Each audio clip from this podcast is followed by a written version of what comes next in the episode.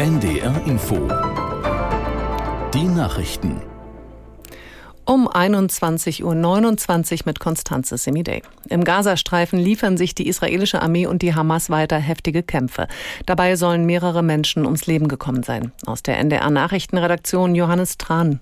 Die Hamas hat angekündigt, dass sie bald mehrere ausländische Geiseln freilassen werde. Solche Andeutungen gab es schon häufiger, passiert ist dann aber nichts. Schwer zu überprüfen ist auch der Vorwurf der Hamas, Israel habe ein Flüchtlingslager angegriffen und dabei mindestens 50 Menschen getötet. Auf Videoaufnahmen der Nachrichtenagentur AFP war zu sehen, wie mindestens 47 Leichen aus den Trümmern geborgen wurden.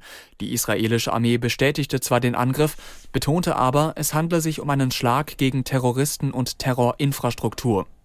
UN-Generalsekretär Guterres hat sich besorgt über die Verschärfung der Kämpfe zwischen der israelischen Armee und der Hamas geäußert.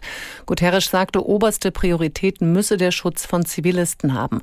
Die Menschenrechte seien eindeutig und könnten nicht ignoriert werden.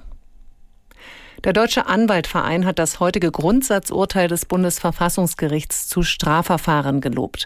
Bei Mord oder Kriegsverbrechen ist demnach nicht möglich, Freigesprochene erneut anzuklagen.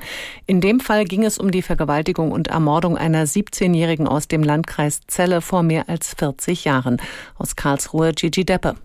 Der Mann, der 1983 vom Vorwurf des Mordes freigesprochen worden war, muss also keinen neuen Prozess fürchten obwohl nach 1983 mit neuen Mitteln der DNA-Analyse Spermaspuren von ihm in der Unterwäsche des Opfers gefunden worden waren. Das Bundesverfassungsgericht hat das Gesetz für nichtig erklärt, mit dem 2021 bei besonders schweren Straftaten neu erlaubt worden war, rechtskräftig Freigesprochene nochmal vor Gericht zu stellen.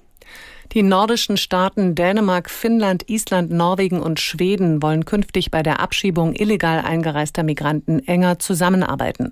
Darauf einigten sich die zuständigen Minister bei einem Treffen in Kopenhagen. Die fünf Staaten planen demnach gemeinsame in Zusammenarbeit mit der EU-Grenzschutzbehörde Frontex organisierte Abschiebeflüge, um Migranten ohne Aufenthaltsberechtigung in ihre Herkunftsstaaten zurückzubringen.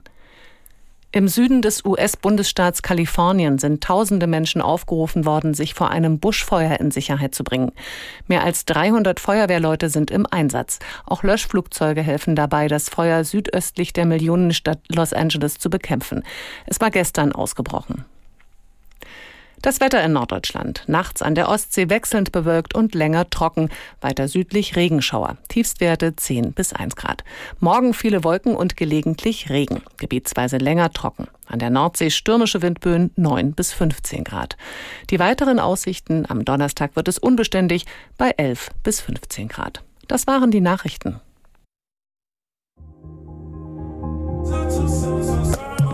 Pass pro Toto per Los im Bürgerrat. Hallo, ich bin Christoph Keppeler.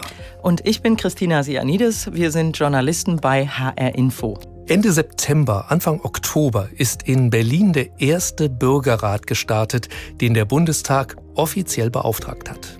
Genau, vielleicht vorab noch mal eine kurze Erklärung für alle, die das nicht so ganz auf dem Schirm haben.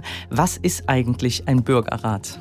Also ein Bürgerrat soll die Demokratie lebendig machen und ein Bürgerrat soll vor allem die Arbeit der Parlamentarier unterstützen. Sprich, es ist ein ergänzendes Element und die Parlamentarier, die Abgeordneten im Bundestag bilden sich ja ihre Meinung, ihr Urteil immer durch Expertenmeinung, durch ihre Meinung in den Wahlkreisen, in den Fraktionen oder durch sonstige Beratungsgremium. Und jetzt kommt eben ein weiteres Beratungsgremium hinzu, ein geloster Bürgerrat, der den Querschnitt der Bevölkerung darstellt. Und damit kommt natürlich noch eine neue Expertise, die der Bundestag bisher noch nicht hat.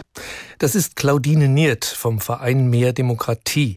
Mehr Demokratie hat zusammen mit drei anderen den Zuschlag bekommen, diesen Bürgerrat Ernährung im Wandel durchzuführen. Genau, und ähm, für einen Bürgerrat werden die Mitglieder eben per Los bestimmt. Man kann sich da also nicht von sich aus melden, kann auch nicht reingewählt werden. Und durch dieses Verfahren, mit dem die Leute für den Bürgerrat ausgewählt werden, soll ein Querschnitt der Bevölkerung zusammenkommen am Ende. Ganz neu ist das